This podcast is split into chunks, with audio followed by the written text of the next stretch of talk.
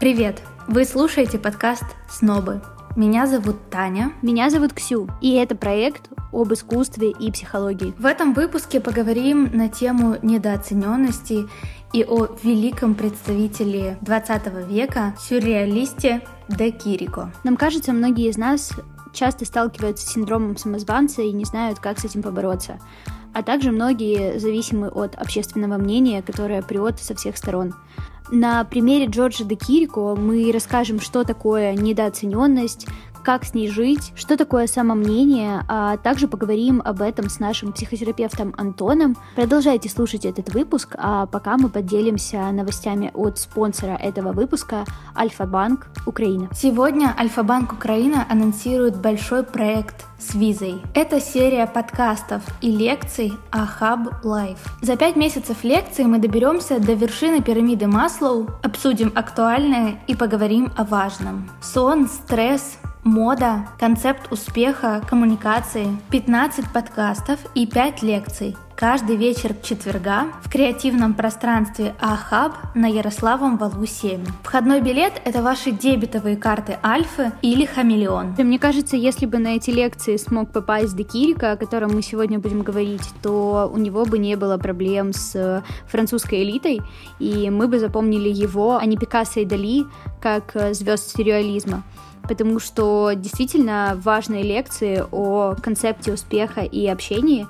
Э, мне кажется, нашему Декирико, герою сегодняшнего выпуска, было бы интересно послушать. Ну, Декирику, к сожалению, прийти не сможет, а вы приходите каждый вечер к четверга в креативное пространство Ахаб на Ярославом валу 7.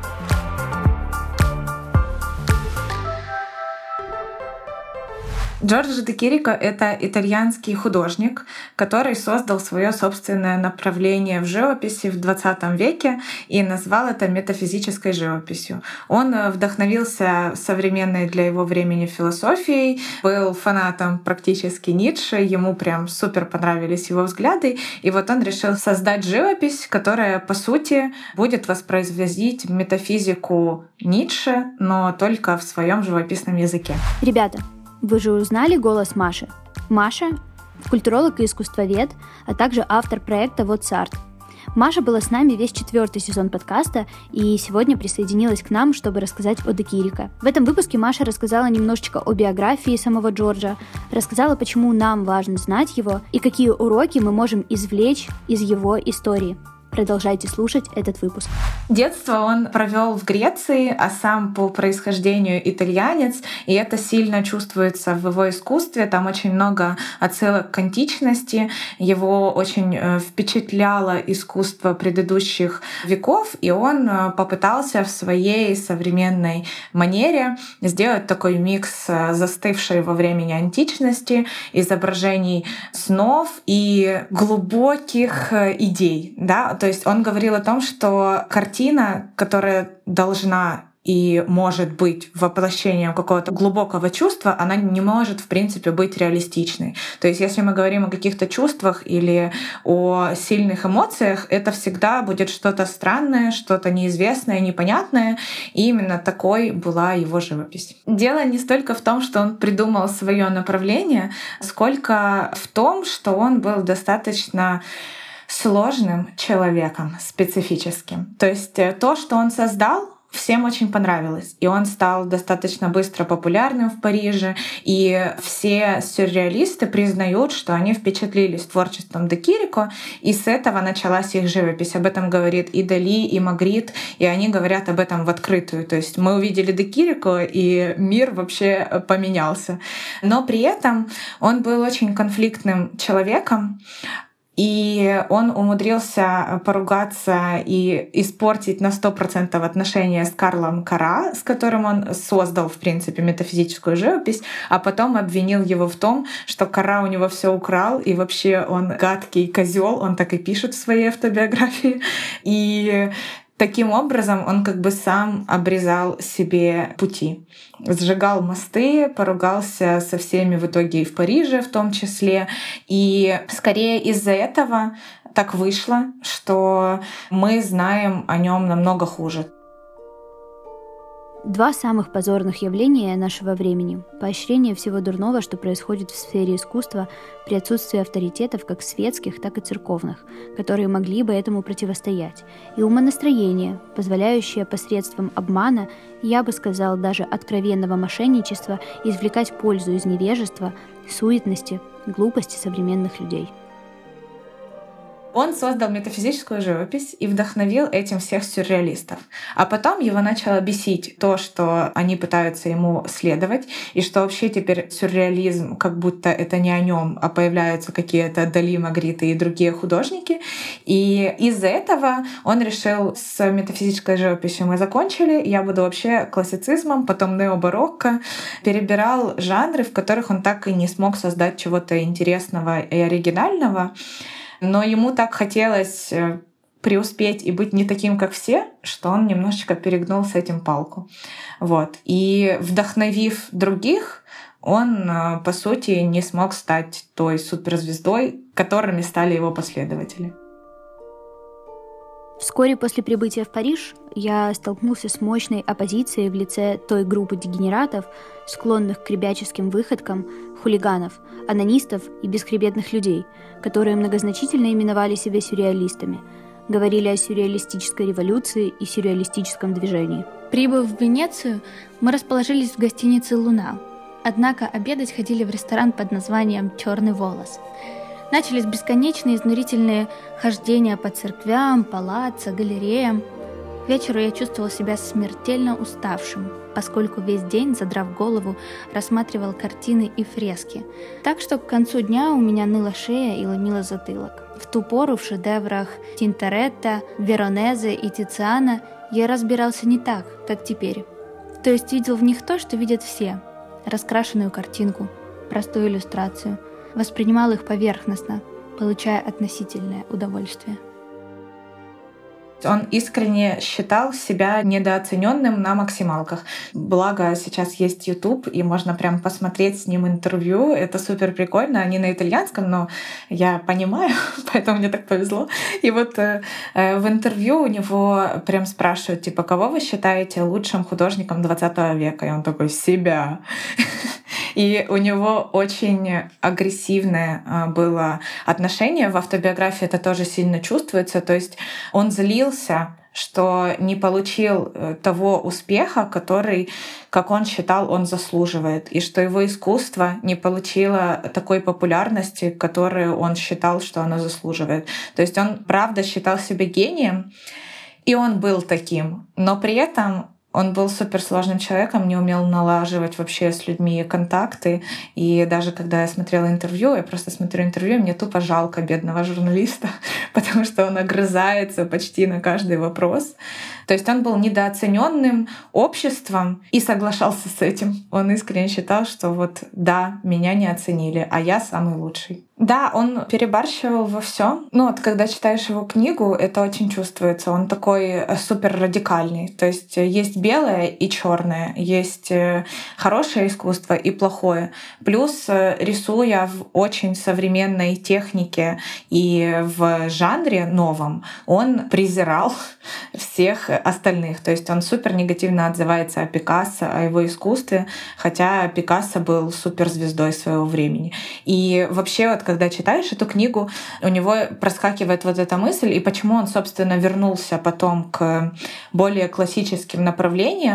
Искусство идет не в ту сторону. Все искусство 20 века, Пикассо и все эти парижские художники, то есть в какой-то момент жизни он пытался к ним примкнуть, а когда это не получилось, он пошел от обратного, начал их э, порицать, говорить, что это все не то, закончил свою метафизическую живопись и попытался вернуться прям к классическому искусству, очень классическому в своих формах, но критики это вообще не оценили, и он так и не стал успешным в этом направлении.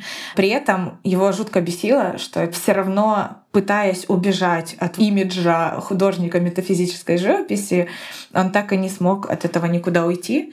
И позже, когда дела были совсем плохи, он даже подделывал свои ранние работы, ну то есть создавал работы снова в метафизическом стиле, но датировал их старыми датами, чтобы никто не догадался, что это новое, и продавал, в принципе, по неплохой цене. Мне кажется, там был этот внутренний конфликт, да, что я типа хочу сделать какое-то классное высокое искусство, но у меня не вышло с метафизикой, его не оценили, а теперь вроде ценят, но я уже ушел, поэтому возвращаться я не хочу. И вот эти вот все как бы высокое самомнение, и нежелание идти на поводу у общества и у каких-то общих тенденций доходило до абсурда. И на самом деле сложно сказать, критиковал ли он себя и как бы был ли вот этот синдром самозванца, потому что мне кажется, все равно вот это метание, если бы он был уверен в том, что метафизическая живопись — это оно, это лучшее, что я создал, то он бы не метался между другими стилями до конца жизни. Сегодня мы можем наблюдать, как у наших интеллектуалов сыреют штаны от возбуждения и начинает дрожать челюсть, словно они страдают от малярии, когда в присутствии произносят имена Поля Валерий или заходит разговор о Пикассо или Кокто. Мне бы хотелось знать, почему ничего подобного не случается с живописью? Почему, к примеру, перед висящими в зале картинами, разумеется, я не беру во внимание современные картины, публика не стоит с бинокулярами и театральными биноклями – и почему публика не испытывает потребности рассматривать каждую картину в течение времени, соответствующего продолжительности длинной симфонии, то есть в течение 60 минут. Я не думаю, что, обладая глазом художника или умом философа, смотреть на протяжении часа на великие и прекрасные композиции Тициана или Рубенса менее интересно, что это скучнее, чем час слушать длинную симфонию или длинный концерт. Тогда почему этого не происходит? Я уверен, объяснение одно – Согласно Ренану, человеческая глупость, и я разделяю, как уже говорил его мнение, которая безгранична и бесконечна, как Вселенная. Есть общественное мнение, и мне кажется, что на Декирико оно минимально влияло, потому что все таки в 20 веке искусство 20 века, оно еще было таким достаточно нишевым, да, то есть оно было для ценителей, для тех, кто шарит, для определенного круга элиты. При этом ему удалось войти в этот круг, но, судя по всему, для него не столько было важно общественное мнение, сколько самомнения. То есть, если вот он вошел, да, и благодаря Гийому Аполлинеру, который был интеллектуалом, и он как раз умел э, выискивать эти бриллианты среди начинающих художников или художников, которые только приехали в Париж. Испортив с ним отношения, Декирико все бросает, уезжает обратно в Италию и пытается там э, и государственные заказы принимать, но тоже с этим есть проблемки. То есть он очень сильно метался, общался, и я не могу сказать, что он искал вообще общественного признания. Мне кажется, он искал стопроцентного признания. То есть ему было недостаточно все время. И даже когда в Париже вот этот узкий круг его принял, он решил, что этого тоже недостаточно, и они его неправильно понимают, и лучше развернуться и пойти искать удачи еще где-то в другом месте. На пике своей популярности в Париже Декирико создает э, портрет Гийома Полинера, который, собственно, помог войти ему в этот э, высокий круг парижского искусства. Он был поэтом и фанатом новаторского искусства, поддерживал начинающих художников. Они подружились, э, и в знак поддержки, в знак э, благодарности за ту поддержку, которую Аполлинер ему дал, Декирико пишет его портрет в своем фирменном метафизическом стиле. Но интересно здесь то, что даже после ссоры, после того, как они прекратили свои дружеские и какие вообще либо отношения, Аполлинер оставил эту картину на видном месте, она висела в его кабинете всегда, до конца его жизни. И несмотря на то, что он поссорился с автором, партнером и там перестал считать его э, хорошим человеком, он продолжал ценить его искусство и хранить, и ему действительно нравился этот портрет. Со временем он обрел еще и высокой достаточно популярности в прессе, потому что оказался практически пророческим. Аполлинер уходит на войну, и во время войны на фронте он получает смертельное ранение в голову. На этом портрете он изображен как тень с белым кругом на голове. То есть э, пресса увидела в этом символический прицел, который в итоге стал последним выстрелом в жизни Аполлинера. Ребята, если вы слушаете наш выпуск и еще не подписаны на инстаграм подкаста Снобов, в описании переходите по ссылке snobs.podcast. Там вы сможете увидеть картину, о которой мы говорим, портрет Аполлинера, и почитать немного больше о Декирико. Инстаграм подкаста начинает жить своей жизнью и превращается в полноценную площадку для голоса искусства. Поэтому, если вам нравится искусство, психология, мемы на тему искусства, обязательно переходите, подписывайтесь и будьте активными читателями платформы Сноб в Инстаграм. Самооценка — это субъективная оценка человеком самого себя. В научной психологии самооценка входит в компонент самоотношения. Самоотношение — это более целостное представление человека о самом себе, которое включает саморегуляцию, самоуважение, интерес к себе, самопознание и другие компоненты, и в том числе самооценку. Если самоотношения, ну вот в научной литературе выделяют как глобально два основных блока. Это когнитивные и эмоциональные. То есть есть когнитивное отношение к себе или понимание плохой я, хороший, как и что у меня получается, то эмоциональный блок, он включает в себя именно эмоциональное отношение к себе, чувства, связанные с собой, переживания по поводу себя. Так вот, самооценка относится к когнитивному блоку. И самоотношение не так популярно в наши дни. Самооценка более понятна, всем распространена, и поэтому в обиходе, когда люди употребляют слово самооценка, туда может входить что угодно. Ну, как имеется в виду, что либо эмоциональное отношение к себе, либо самоуважение, либо недооцененность или оцененность. И тут надо разбираться, что в каждом конкретном случае человек имеет в виду под самооценкой. А это Антон. Он психолог, психотерапевт, гештальтерапевт и сооснователь онлайн-платформы по поиску своего психотерапевта Тритфилд. Антон наш неизменный эксперт, и сейчас мы поговорим с ним о недооцененности и самооценке. Ни для кого не будет секретом, что самооценка формируется в детстве. И основными фигурами, выступающими в формировании самооценки, являются родители. Но в психологической литературе можно встретить разные мнения на этот счет. Мелани Клайн, такой классик психоаналитический, э, считает, что самооценка формируется еще в утробе матери или в период, по-моему, скармливания. И вот этот целостный образ себя, о том, как выстраиваются отношения с кормящей матерью, выстраивается образ и самооценка себя. В другой книге «Все дело в папе» считается, что на формирование самооценки влияет отец, то есть ключевую роль в формировании оценки выступает из родительских фигур именно отцовская фигура.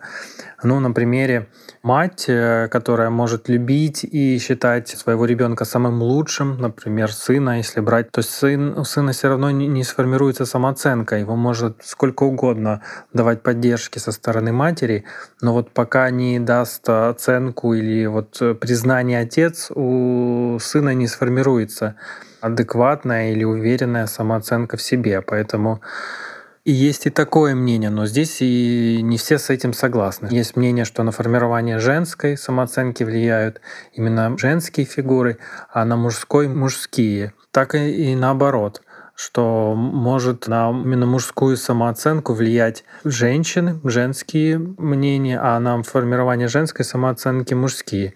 И разные авторы по-разному это объясняют, описывают и к этому относятся. Но если так все собрать все вместе, на мой взгляд, то мне кажется, на самооценку важно и мужские, и женские фигуры, и отца, и матери. И когда я получаю хоро- хороший фидбэк, и меня ценят достаточно в семье, семье, меня уважают и хорошо ко мне относятся, и мама, и папа, то у меня формируется здоровая, адекватная самооценка. Ну, что еще важно сказать, что самооценка формируется из внешнего мира. То есть, как обо мне думают другие, я потом сам начинаю думать о самом себе. Как другие меня оценивают, потом я сам начинаю оценивать себя также. И вот эти э, наши внутренние критики, наши внутренние э, рецензенты, то как их называют, это и есть те фигуры, которые когда-то нас в детстве оценивали, относились. Я со временем интегрирую этот э, образ оценивающий или критика этого э, в себя внутрь, и это становится как бы всегда со мной и влияет на мою самооценку или на мое самоотношение, если говорить более целостно. То есть, подытоживая, самооценка формируется из внешнего мира, путем интегрирования в свой внутренний мир. И точно так же она корректируется. То есть через отношения с внешним миром ее можно изменять и изменять представление о самом себе через обратную связи от других людей. Я могу таким образом менять представление о себе. Для нас очень важно социальное одобрение, так как мы существа социальные, мы живем в социуме, и это вложено буквально в наши, в наши гены, потому что от этого раньше зависело наше выживание. Если племя, наше сообщество, оно меня одобряло, принимало, то это обеспечивало мою выживаемость. И если мое общество меня изгоняло, то я, ну, выжить было практически невозможно. И в связи с этим вот именно там настолько важно социальное одобрение. И чувство стыда с этим также связано, и многие другие регулятивные э, функции и чувства. Ну и самооценка — это в том числе некоторая регуляция ну, моего поведения, моего представления, чтобы как-то адаптироваться под социум, а, быть принятым, быть уважаемым. В том числе это играет и сейчас, чем ну, я более принят или одобряем в социуме, тем больше доступа к различным ресурсам. У нас может быть признание, слава и так далее, и так далее. Есть недооцененность, когда ты себя недооцениваешь, а есть, когда у тебя в самооценкой все хорошо, а в обществе тебя не принимают. Тут мне вспоминается такой эффект э, Даннинга Крюгера в психологии, который заключается в том, что люди, имеющие низкий уровень знаний, квалификаций, делают ошибочные выводы, ну или принимают неудачные, ошибочные решения. При этом они не способны осознать свои ошибки в силу как раз низкого уровня своей квалификации. И это приводит к возникновению у них завышенных представлений о собственных способностях, то есть о завышенной самооценке. А вот высококвалифицированные люди как раз наоборот склонны заниживать свою оценку своих способностей и страдать от э, недостаточной уверенности в своих силах, считая других более компетентными. Таким образом, ну, если это сравнивать с самооценкой или накладывать самооценку, что люди менее компетентные имеют завышенную самооценку, а люди более компетентные заниженную самооценку. Хотя на самом деле в психологии, ну или так в психотерапии нету завышенной самооценки. Есть адекватная самооценка и заниженная. А завышенная самооценка — это компенсаторная заниженная самооценка. То есть это компенсация своей заниженной самооценки. И хорошо иметь не завышенную самооценку, не заниженную самооценку, а адекватную самооценку. Вот как раз это самое важное для нас. Важно иметь способность обращаться в среду и запрашивать э, мнение, оценку у других по поводу себя. То есть если ко мне на примере относились плохо, или как-то родители не ценили, или одноклассники, одногруппники, или, ну, в общем, в каком-либо виде деятельности я у меня что-то не получалось, или я себя чувствую неуверенно, то не останавливаться и продолжать пробовать, и переходить и запрашивать вот эту обратную связь о том, как у меня получается, какой, а как я рисковать и появляться. Это хорошо можно делать в психотерапевтических группах, когда я могу появляться собой, рисковать, быть, рассказывать о себе и получать обратную связь от людей на себя настоящего, на то, какой я и как я появляюсь. И таким образом это меняет нашу самооценку и меняет представление о себе. Потому что сформированная самооценка извне, она также корректируется путем обратной связи других людей. Что еще хочу сказать, например, в разных профессиях вот эта идентичность профессиональная формируется, грубо говоря, из трех векторов. Ну, то есть насколько я хороший профессионал, она формируется сверху, снизу и наравне. Сейчас все поясню. То есть на примере, если я художник тот же, мне важно сначала получать одобрение от фигур старших, то есть сверху. Моих учителей или наставников, тот, кто меня учит, я получаю одобрение, насколько у меня хорошо получается. Следующим важным — это от своих коллег, то есть наравне. Я получаю признание от профессионального художественного сообщества или от других друзей художников. Я получаю признание, одобрение это формирование как бы одного уровня, одного порядка. Обратная связь снизу — это обратная связь э, от клиентов, то есть от покупателей, которые покупают мои картины, им нравится, они меня платят за это, и они довольны. Ну, то есть э, таким образом формируется вот э, целостный образ или самооценка профессиональной идентичности сверху. Это может быть от начальства, от учителей, наставников, коллег, а, то есть от тех людей, которые на одном уровне, и от клиентов, от тех, кто пользуется нашими услугами или покупают наши товары или произведения искусства. Очень важно отделять то, что я делаю, и то, кто я и какой я. То есть э, то, что я делаю, это не всегда весь я. Ну, точнее, это всегда не, не весь я. И вот когда есть стройный или же устоявшийся образ себя целостный, то то, что я делаю, не влияет на формирование моей самооценки. И тут важно отделять, что то, что я делаю, и то, какой я, это не равно. В смысле, то, что я делаю, влияет в конечном итоге на то, какой я но оно как бы влияет частично, но оно влияет частично. И вот э, большая сложность у нас у всех является в том, что в детстве, когда родители нас воспитывали, они очень слепливали то, что я делаю, и то, какой я. То есть, например, если я выполнил плохо домашнее задание или я разбил вазу, то могли говорить, что какой я плохой именно на образ меня, а не то, что я сделал что-то плохо. И важно, чтобы родители ну, современные родители могли различать, когда ребенок мог что-то плохое сделать или у него что-то не получилось, что-то разбить, и то, какой он. То есть можно говорить, я тебя люблю, ты хороший, но это у тебя не получилось, давай исправим, давай еще раз помоешь посуду, давай еще раз сделаешь уроки, но а не говорить, какой ты. И вот тут ну, очень важно различать, что результат моей деятельности не равно я. И вот именно формирование родительского мнения закладывает вот эту базу целостного, адекватного восприятия самого себя и своей самооценки. И потом это, когда мы уже вырастаем и выходим в мир, работаем в разных профессиях, обратная связь нас не ранит и не разрушает, потому что тогда не рушится как бы наше но вот эта личность или самооценка вся не, не ломается, или там нам не больно, когда говорят, что что-то у меня не получилось, потому что то, что у меня не получилось, я не связываю со своей идентичностью. И это важно разлеплять. Ну, то есть то, что я делаю, не равно то, что я. И чтобы делать и оставаться, получать удовольствие от того, что я делаю, Важно, чтобы оно мне нравилось. И это бонус, когда оно другим тоже нравится и приносит удовольствие. Но в первую очередь важно, что это нравится мне. Если ты фанат Тани и Ксюши и нашей болтовни и шуток и разговоров о жизни, художниках и психологии, переходи на Patreon.